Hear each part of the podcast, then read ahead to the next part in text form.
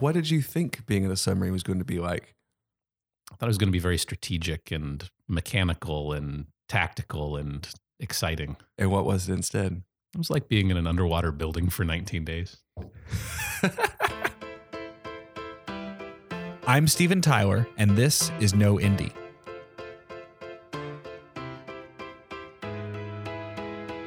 Each week on the show, I share a conversation with one of the good people doing their best right here in Indianapolis. This is episode number three, and today's guest is the founder and chief catalyst at Kairos Consulting, Chip Knighty. Chip's career has included consulting, teaching, coaching, and leadership roles in the U.S. Marine Corps and the private sector. Today's episode is part one of our conversation. The conclusion is episode four and will be available in your feed next Thursday morning. One last thing before we get to Chip, as you are listening today, tweet a photo of what you are doing while you listen. In the tweet, mention at No Indie Show with the hashtag doing my best. I had a good time reading your tweets last week, and I will pick a new person this week to win a No Indie t shirt. Thank you for listening. Here is part one of my conversation with Chip Knighty. So I want to start by talking about your military career. Okay. I went to the Naval Academy, and about a sixth of all Naval Academy grads go into the Marine Corps. Really? Mhm. How does that work? So there's uh, an Air Force Academy, and Air Force officers, some Air Force officers get commissioned from the Air Force Academy. West Point Uh-huh. Army officers and Navy and Marine officers get commissioned from the Naval Academy. It's not the Navy Academy, it's the Naval Academy. Oh. So the Navy and Marine Corps are the two naval services. Marines are sometimes called soldiers from the sea. You probably didn't know that. Oh, you teach me all kinds of things. Marines' bread and butter is amphibious warfare. So Okay. that's what we're most known for. What were you hoping for when you joined the Marines? Uh, joined the Marines. That's interesting. So I spent uh, four years first at an undergrad at the Naval Academy Okay. and didn't know that I was going to become a Marine when I started. I thought I wanted to be a submariner. And Oh. 19 days underwater with some submariners disabused me of that notion. What did you think being in a submarine was going to be like? I thought it was going to be very strategic and mechanical and tactical and exciting. And what was it instead? It was like being in an underwater building for 19 days With no windows. with very, very small bed that you couldn't even roll over in because the bed the bunk on top of you was so tight, was Oh, so wow. so low. Yeah, like a low ceiling bed. How long had you been thinking about being a submariner before you had the realization, the experience and realization that that was not for you? About a year, I think. Okay. I mean, the reason I went to the Naval Academy is I went to a career counselor, a guy named Jack Fadley, who's like a legend in Indiana- Indianapolis. And he said, You should, based on your test scores, you should probably be a bus driver, an optometrist, or a military officer. He said, Have you ever considered one of the, the military academies? I'm like, No. And so I went and visited the Air Force Academy, and it felt very sterile and kind of cold and really didn't feel it like home at all. And then I visited the Naval Academy. I stepped one foot on the yard. I'm like, This is it. I had no idea what I was getting myself into, but I was I was sold. So overall, the military, you had an expectation of what it would be, and then it turned out to be something different. I assume. Ah. Stephen, I don't have many expectations for my life. I kind of take it as it comes. yeah. And uh, I suppose I probably had some sense of what the military might be like from watching movies, Yeah. but I learned that the movies are not an accurate portrayal of the military. So, one thing that was really exciting for me was the Naval Academy was this four year leadership laboratory. And it was one year of exclusively, I shouldn't say exclusively, but mostly followership, which has never been a forte of mine Mm-hmm. and then it was three years of uh, being in charge of what other people do and fail to do 100% and that accountability just teaches some really good leadership Uh, let's start with what's followership. Can you describe that for people? Yeah. What's the experience like? uh, of- Or um, for me personally or or what is an- followership I guess what's an example of followership in the military? Like, what's life like under followership? yeah well uh, so let me define a couple of terms Okay. one is leadership leadership to me means influence Okay. And then another term that's relevant is authority. Authority is uh, the legitimate expectation of compliance with one's instructions. okay. So a father would have authority over one's children up to a certain age, right? hmm But that doesn't mean that father's necessarily a good leader. The father may not have great influence, may not have earned great influence, Okay. but you can lead your boss, even though your boss has authority over you. Okay. Right. So I think in all cases, we're called to both lead and follow when appropriate. And there's wisdom and discernment required to figure out when am I supposed to lead and when am I supposed to follow? When am I supposed to influence and when am I supposed to be influenced? Okay. Does that make sense? Yes. So there was an awful lot of me being influenced Uh-huh. for the first year at the Naval Academy. Okay. Okay. All right. That makes sense. And then you went into this time of responsibility. Yeah, increasing responsibilities throughout the next three years. Okay. And uh, I, I, of course, there's also leadership required of freshmen or plebes at the Naval Academy. Um, but and a plebe is a freshman at the Naval Oh, Academy okay, or alright. at West Point. Okay. They call them doolies at the Air Force Academy for some reason. I don't know what that means, Okay. but I was never interested enough to find out. uh, eventually, in the Marines, you were leading tanks. Well, technically, a tank is just a hunk of metal, so you can't lead the tank. That's right, But you can lead the people who are driving, loading, gunning, and commanding the tank. Okay. So a uh, M1 Abrams tank has four positions in it, four crew members. Uh, generally, the most junior crew member is called the loader, and Okay. his job is to take a large round of ammunition and shove it in the breech of a large cannon. And also, he has a machine gun to defend the proximity of the tank if there should there be anybody who's nearby that needs defending against. Okay. Uh, the next most senior position would be the driver. And the driver is the only one who sits down in the hole. Everybody else sits up in the turret that rotates around. Okay. Uh, driving a tank, by the way, is really, really fun. And uh, then the next most senior person is the gunner, who's second in command of the tank. And he sits low in the turret and he's responsible for the main weapon systems. Okay. And then you have the tank commander, who sits up higher, also has a machine gun, but is responsible for everything that happens on that tank. okay. So a tank platoon is a group of four tanks, and a junior Marine officer, generally a second lieutenant or a first lieutenant, would be the platoon commander, who Okay. would not only command his own tank, but be in charge of three other tanks as well. Okay. Does that make sense? It does. And then uh, the next higher unit of that would be a tank company, which is three platoons, so 12, plus two headquarters tanks for the commanding officer and the executive officer's tanks. And that's called the headquarters section. So a total of 14 tanks in a tank company. Okay. And so my uh, last job in the tank battalion was to be a tank company executive officer. So I was second in command of that company of 14 tanks and all the Marines that were responsible for that gear and getting it combat ready. Okay. How old were you when you were second in command of a group of tanks? yeah, uh, that's a great question.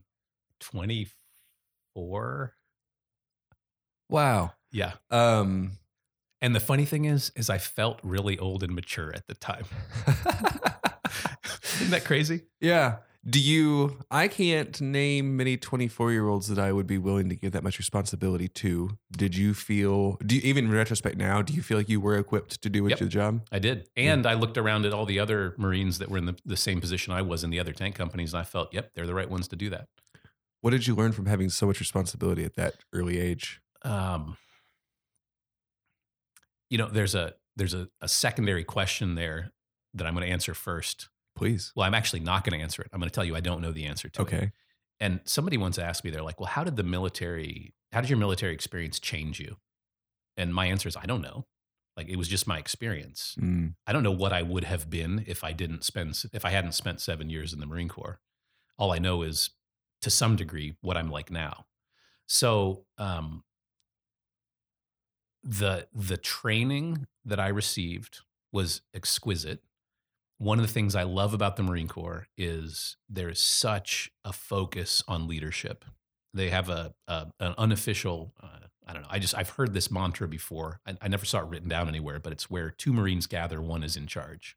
Hmm. So the expectation is whoever senior is going to take charge and make something happen. So we're not just going to tolerate whatever the status quo is. We're going to improve whatever the situation is. Hmm. If you if you plop a group of Marines down on a patch of dirt, you come back 24 hours later, you better expect that it's going to be a defended patch of dirt with dug in foxholes and emplacements and fields of fire all figured out. Hmm. So there always there's a, a phrase improving your situation all the time. So there's a creativity that's required of that. There's a, uh high initiative that's required. And that's one of the things I loved about the Marine Corps is leaders at all levels up and down the chain of command were expected to be high initiative. It's not a, a mindless uh, following orders kind of structure. It's a here's your mission. You figure out how to do it and take the initiative to figure it out. So Marines are some of the most creative, innovative, high initiative people that I know. Wow. Which is surprising to a lot of people Why is it surprising to people? because they've seen Heartbreak Ridge and other movies, and they think that Marines just charge the machine gun nest mindlessly. Uh, I don't know any Marine who would charge right into a machine gun nest. They'd figure a way around into the back and how to call in air support, and we're going to take it out with minimal casualties. okay. Um, so you were in for seven years. Yep. How did you know it was time to leave? We had just had our first kid. So my daughter Saray, who's now 17. So this was in 2000. And uh, we, so she was born in early 2000. And I just thought, you know, instant, the, the threat of instant deployment worldwide for combat operations Mhm. and raising a family, yeah. those are hard to, to integrate. And it became clear to me that it was a great time for me to leave. Uh, I felt that serving can happen lots of ways. I've always believed in integrating professional and personal life. And I just thought, you know what? Corporate America probably has some other things to offer uh, besides what I've got here. And that probably good for me in my development. I probably have something to offer corporate America. So I was under the impression that corporate America was a meritocracy. So I was looking forward to that. um, I want to switch and talk about leadership. We've been talking about quite a bit already, but kind of exclusively. What's a piece of conventional wisdom about leadership that you don't agree with? Well, there's some nuance to this answer. So bear with me. Okay. uh, lately it's been really fashionable to say something to the effect of ignore people's weaknesses, only focus on their strengths. And that's the way to get the best out of people.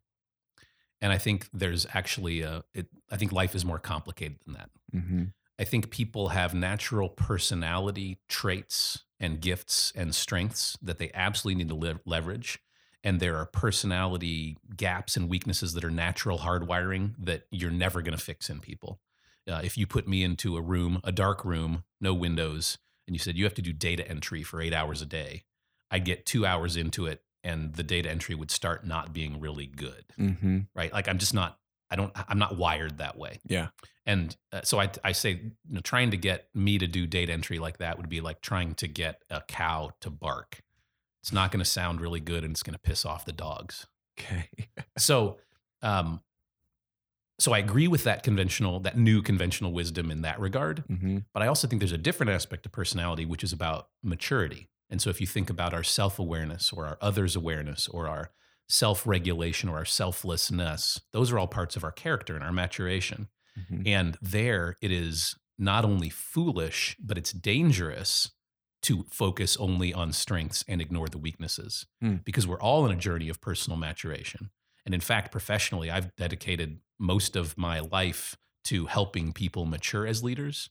And that's where I think the real money is because where, where we self sabotage is not in the area of not knowing our personality strengths. We self sabotage in being blind to our own maturity weaknesses. What's self sabotage? Can you define that? Yeah, where we do something that gets on our own way, and oftentimes it's unintentional. Uh, some some people, I think, I imagine self sabotage intentionally, but I I don't think that's as common as people who uh, make mistakes unintentionally because of blind spots, or they don't have people around them to help them uh, see themselves in a in a more accurate way. So uh, there's a phrase I heard from somebody, and I I'm stealing this, and I I wish I could attribute it to somebody, but I love it. and I use it all the time. It's you can't read the label from the inside of the bottle. So you Mhm. just see the world from your own perspective, and it's really it's a blessing when you get a chance to see how you really are perceived by others. When you get to see what your impact truly is compared to what you intended your impact to be. But we need to be in community for that to happen. You can't do it alone. Oh, talk about that. Yeah. So part of um, what's been really exciting for me in the professional work that we're doing at Kairos is understanding or coming to understand for my own life and to the lives of those that I love that are around me and for those that I'm coming in contact with professionally that leadership, uh, how to phrase this? I'll just say people grow best in community and that growth is sustained best in community. Okay. And so, of course, there are ways we can sort of haphazardly grow as individuals without other people helping us. but it's such an accelerator to have somebody else's view of you, their compassion towards you, their gentle guidance, advice, perspective, uh, finding thought partners around you. Uh, it's so important for people to tell us who we can be, to call us forth into that, and to support us along those journeys. Otherwise, of course, we get very stagnant. What's the difference between? I've seen people that say they have community, Mhm. but it's really a bunch of mm, people with noise around them. Mm. Um, can you describe what a characteristic of community is? Hmm. Like, Uh, there's a phrase that's been resonating in my mind these past couple of months, which is healing community. So I believe that we're all walking wounded and we all need healing, and that's part of our growth and maturation journey. And so I've found the best communities have a level of authenticity mhm. uh, where it is safe enough to be who you really are, and so that people can see you and um, you can you can air your dirty laundry and not be condemned or judged for it. So that's one piece is that safety to be authentic. I think there's also a courage that's demonstrated in real community where people say hard things to each other out of love Mhm. and there's a gentleness and a tenderness in the way they say hard things because they know it hurts. They don't want to hurt other people, but they know that sometimes uh, the hard things that we need to hear do sting a little bit. Mhm. So, uh, another way to say that would be good communities recognize there's a difference between pain and harm. Hmm. So, a nurse that says, I'm going to give you a shot and it's going to hurt, and for a week it's going to hurt because your arm's going to be sore, but there's some benefits. And so, I think the pain will be worth it. That's different than somebody who does something that is actually harmful. Like we say, Yes, I'll take the shot, I'll take the mm-hmm. pain because I know it's good for me. I think in healthy healing communities, we have people who recognize that they can hear painful things and it's not harmful. And there are people who have the courage to say painful things out of love that are not harmful but actually beneficial. What guidance or advice could you give to someone who doesn't have that in their life and is trying to find it? Well, uh, in vulnerable relationships, somebody has to take the first step of being vulnerable. Mm. And the reason it's vulnerable is because you might get hurt. Mm-hmm. you might even get harmed, right? So there's a risk associated with trying to go deeper with people. Mm-hmm. Um, I think there's probably ways that we can test certain relationships. So if you think of all the relationships around you, you might have an intuition that, well, that would be a person I'd like to be in deeper, more healing community with. Test that. Go say, hey, I'd like to have a conversation about something I'm struggling with or something that I'm some emotion I'm feeling or some hard thing I'm dealing with in life and see how they respond. And if you find that that person is one who responds with compassion and love and is trying to reciprocate and also wants to be vulnerable, well, then you've started building vulnerable community. Hmm. Um, if you don't have anybody that comes to mind, I would say find some new community. You can find it probably in church. You can find it in some, you know, a Rotary or a Kiwanis club. You can uh, perhaps find it in some uh, common group that does the same. Find a gaming community, right? Like people enjoy board games. Go find a board gaming community and play some board games, and then ask somebody if they want to have a deeper conversation at some point. Okay. That sounds kind of silly, but whatever the common interest would be. I don't know why board games came to mind because I like board games. Okay. I guess. What's I- your favorite game? Uh, I'm I have a love hate relationship with Settlers of Catan. Nerd. I am. Well, Settlers. I was going to say nerd no matter what you said. uh, so, can I speak a little bit about games because it's a little bit of an obsession with, for me right now? Please. So, I think the ideal game should have a combination of strategy and luck and a social element where you have to show up socially with other people and convince them to do something else. Okay. Catan has all of that.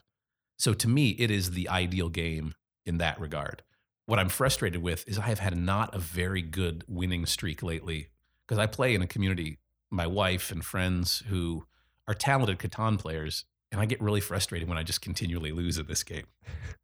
It's a it's a game of a lot of negotiation. Is that right? I've only played once, and I was really bad because I, um, just like when you're selling a used car, you think it's worth more than it actually is. right.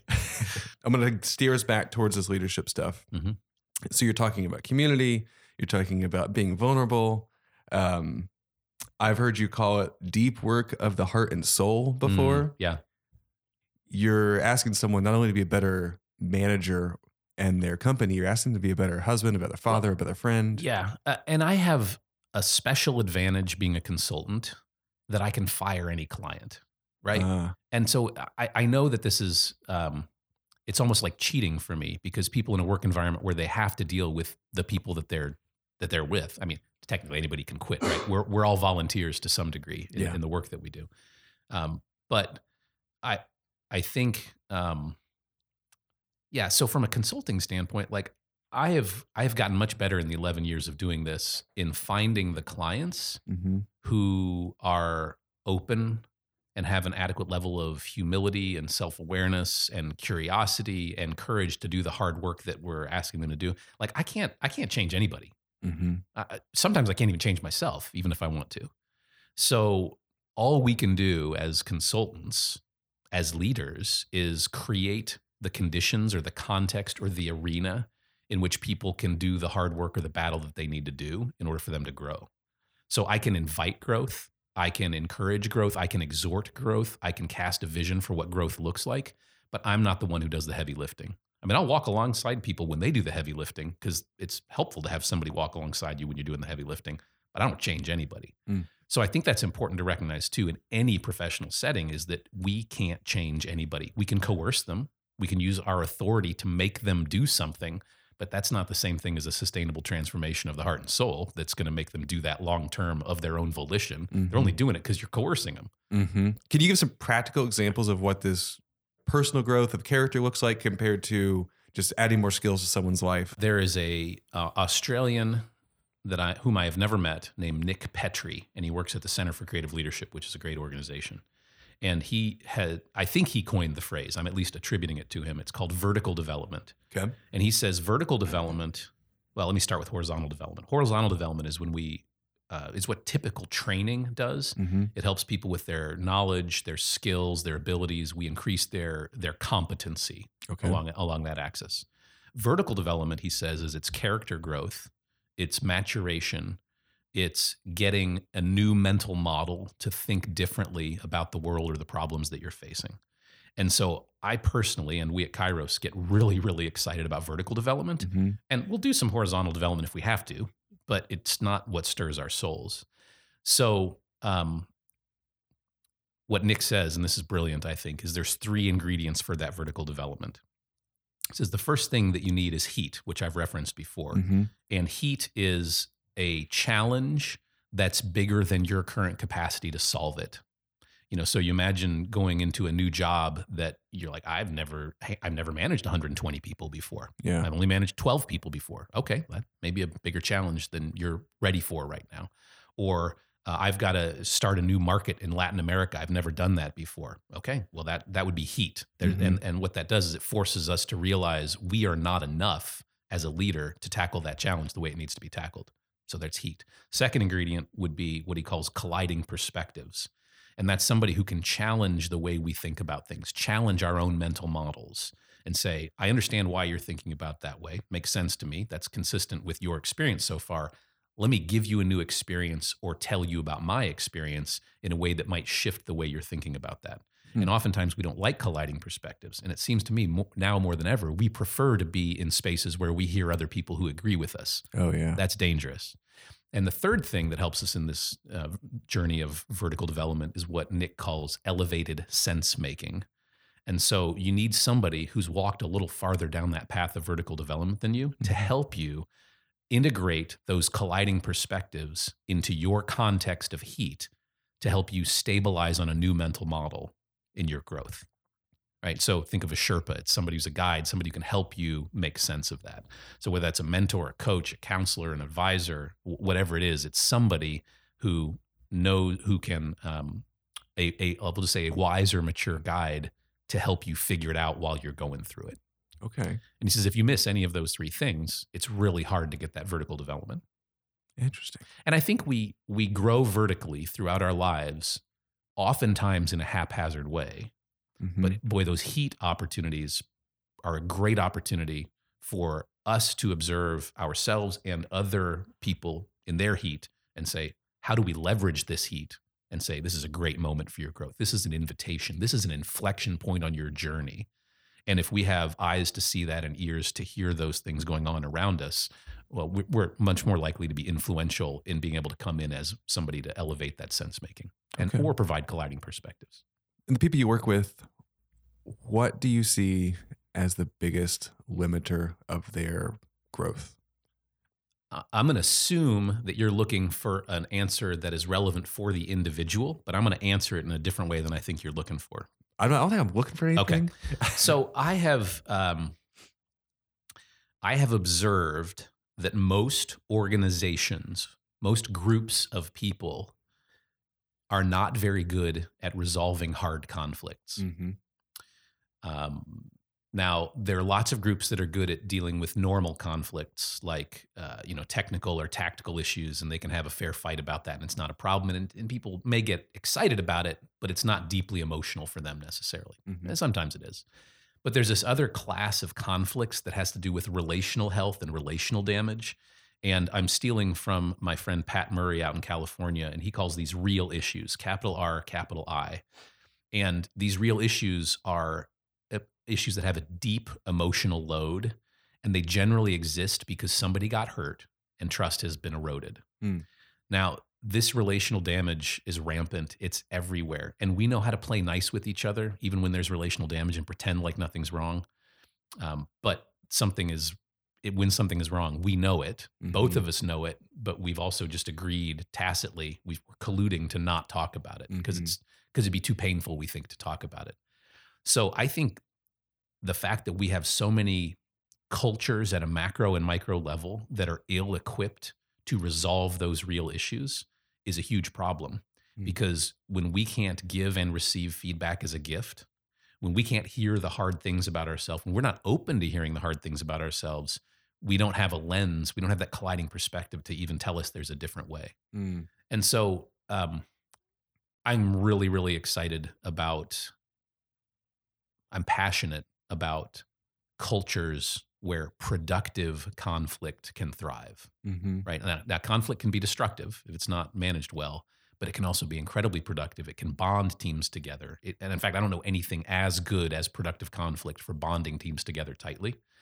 Um, but that's that's not a common culture. How do you create that culture? That's why you have a job. That's why you. Well, yes. Yeah.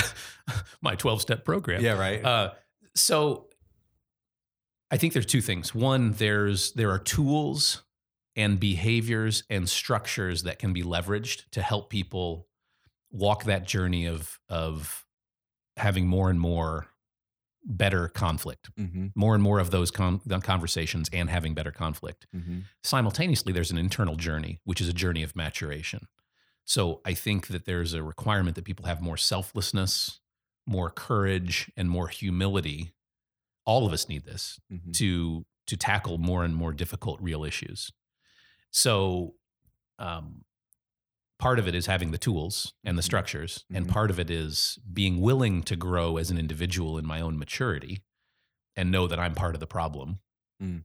and part of it is having somebody an elevated sense maker to help me grow along that journey Okay. So i think there's pathways to do that. And mostly the problem I- think if there's one ingredient that generally gets in the way is we just chicken out. Like we know we need to have the conversation. We just chicken out. Hmm.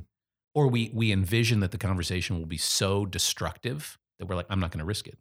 I'd just rather be in an armed truce where we're not shooting at each other but we're hunkered down defensively than risk their, the bullets flying. Mm.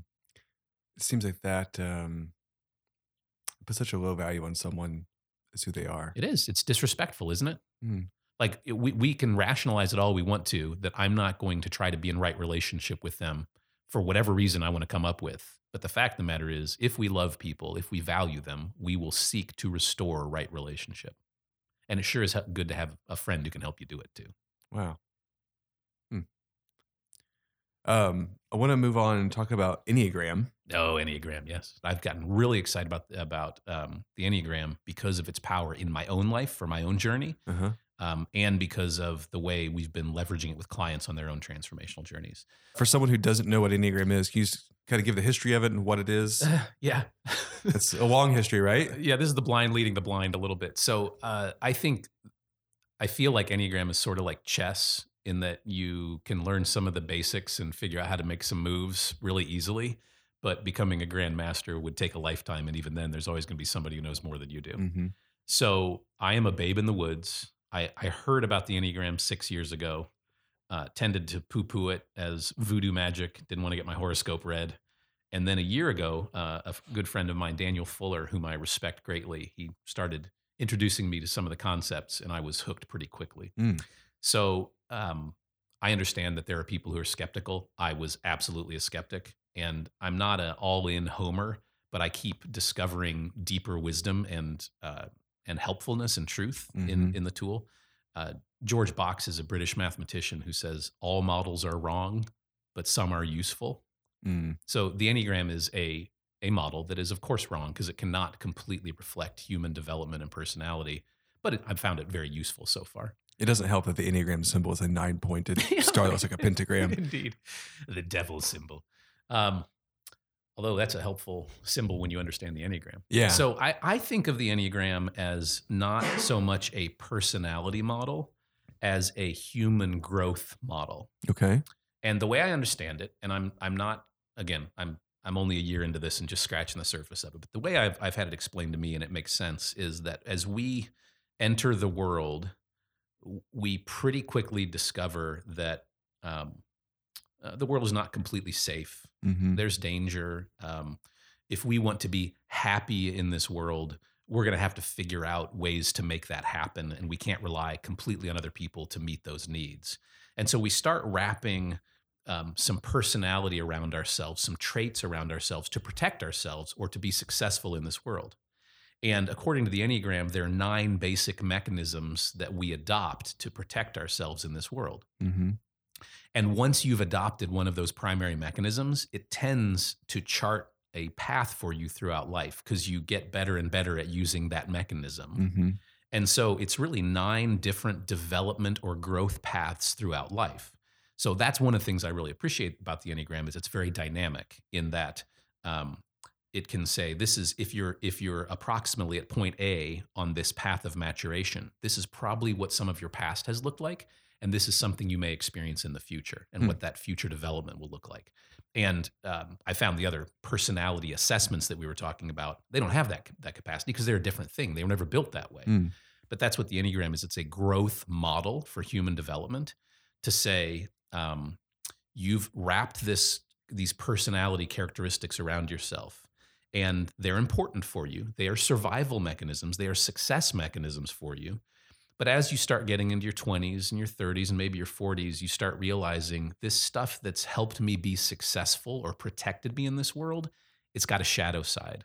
It's got a dark side to it. And maybe I don't want to keep all of that. Mm. And you start th- realizing that the security blanket that you've wrapped around you is starting to choke you a little bit. And maybe it's time to let that let some of that go. And the Enneagram says here's what these nine different journey paths would look like. So there are nine different what are called types in Enneagram type one, two, three, four, five, six, seven, eight, nine. And different authors and uh, t- practitioners of the Enneagram have different names for each of the different types, um, which can be somewhat helpful in understanding what it is and remembering them, but can also be a little dangerous because once you got the label on it, that that has baggage. Because every word you label it with in English uh, has connotations for everybody who's hearing it that may or Mhm. may not be accurate for that Enneagram piece. So I've heard people just say, I, you know, I've kind of dropped the labels. I just go type one through nine. And I'm like, yeah, I get that. But I think the labels are still helpful for people, at least initially when they're learning the Enneagram. Okay. And are you using this in in the work with Kairos? Like, We are. And what's that look like when you take it into into a So corporation? first and foremost, uh, the three of us on the Kairos team are using it individually in our own personal growth, and it's been deeply impactful for all three of us.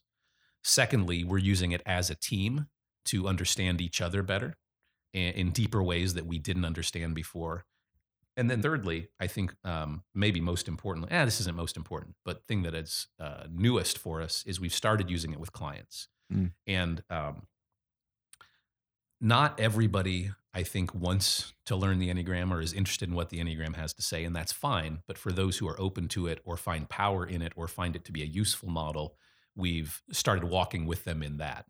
Uh, a lot of the work that we do is helping teams create a culture where they can offer and receive feedback as a gift within that culture, within Mhm. that team. And the Enneagram has been a lens for us to ask some better questions about how that other per- how each per- member of the team shows up in the world Mhm. and we're finding that there's some deep insight that resonates with people in ways that we've never seen before like we've asked, I mean, we pride ourselves on being able to ask pretty good questions. We found the lens of the Enneagram has, has enabled us to ask even better questions that just get right to the heart of the matter with some people Mm. in ways that we've never been able to do before. So that's been a really helpful place for us. If someone wants to get started with the Enneagram, what do you what would you tell them to do? Yeah. So um, one, you can just Google it. It's spelled E N N E A G R A M. And first thing that'll pop up is the Enneagram Institute, which I think has some good basic information to pay attention to. Okay. Um, there's an excellent primer out by Suzanne Stabile and Ian Cron called The Road Back to You. It's got a bit of a Christian flavor to it. It's not too heavy-handed, but if that's not your not your jam, you might consider different resources. Uh, different books are out there. There's some um, uh, Riso and Hudson and or Rizzo. I don't remember how I don't know how I would pronounce his name. I think Rizzo. Yeah. And uh, Helen Palmer is another author I've been paying attention to. Um, and Richard Rohr is a Catholic priest who's written amazing things about the Enneagram, and he he has a very uh, Christian spiritual uh, perspective on what he does there. Um, the other advice that I have is don't take an Enneagram test. Why not? Uh, I I think the Enneagram tests have some level of accuracy. So far, what I've observed is that many of the Enneagram tests are behavioral, Mm. and uh, the problem is the Enneagram is more about why you do behaviors than the behaviors that you do. And so you can have two or more different types who have the same exact behavior, but their motivation is different for that behavior. And so asking about the behavior doesn't necessarily Mm. uncover what you really need to uncover. And then how how do you if I'm not going to take a test, how do I self-identify? Yeah, I think the best way is to do some reading, either some light reading or some heavy, deep reading about each of the nine different types, and then figure out which one makes you cringe. And that's probably the type that you are. Ah, so I um, I've been trying for six to eight months to tr- figure out which number I am, Mm-hmm. and really struggled. I could read every one of them and find something in there that was true about me and something in there that wasn't true about me. Mhm. My wife finally told me you're a five, Mm-hmm. and I read it. and I'm like, yeah, yeah, you're right. I'm a five. Um, certain types have a harder time self-identifying than others Okay. because part of their their inner compass is that they don't trust their own voice or they don't know their own voice. Mm-hmm. Uh, that's not as common with fives, but sometimes that happens with type nines or with type sixes. Mm-hmm. Um, so uh, I'm lucky as a type eight. Most type eights, they read type eight, they're like, "Yep, that's me," and they also say, "And I kind of like it." until, until they until they realize some of the dark side, then like, "Ooh, that's bad. yeah. That's bad. Got to watch out for that." Okay. So one of the things that is most um, powerful or useful about the Enneagram is that, at least on my journey, and I, I think I can speak a little bit for other people, but mostly for myself, is it has given me a much deeper compassion for myself. Mm. And not in a sort of let myself off the hook kind of way, but a understanding, but giving myself grace for being where I am on my journey. Mm-hmm. Also having some vision for what the future could look like and what's what's possible Mm-hmm. in my own growth and maturation and that's been that's given me a freedom that i haven't had before that feels really healthy it's also given me the enneagram has given me deeper compassion for all the people that i come in contact with Mm. especially if i know their enneagram type because i think man it's hard being a type 8 like me but then i look at a type 5 i'm like oh man that'd be hard being a type 5 and i look at a type 1 i'm like oh that'd be so hard being a type 1 like there's just the human journey Mm-hmm. is hard. And understanding the ways in which it's hard for another person in a very visceral and tangible way, I think uh, has really resonated with me in my heart and given me, unlocked some compassion that I didn't have before for people.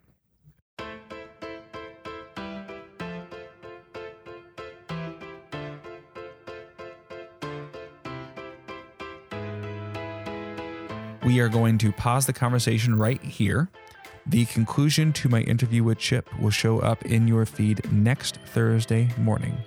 Thank you so much for listening. Don't forget to tweet a photo of what you are doing as you listen to the show. Be sure to mention at No Indie Show with the hashtag doing my best. My favorite tweet will win a forthcoming No Indie t shirt. If you like the show, please tell your friends about it and don't forget to leave a rating and review in Apple Podcast. Find me on the socials at No Indie Show and learn more at noindie.com. Thank you for listening.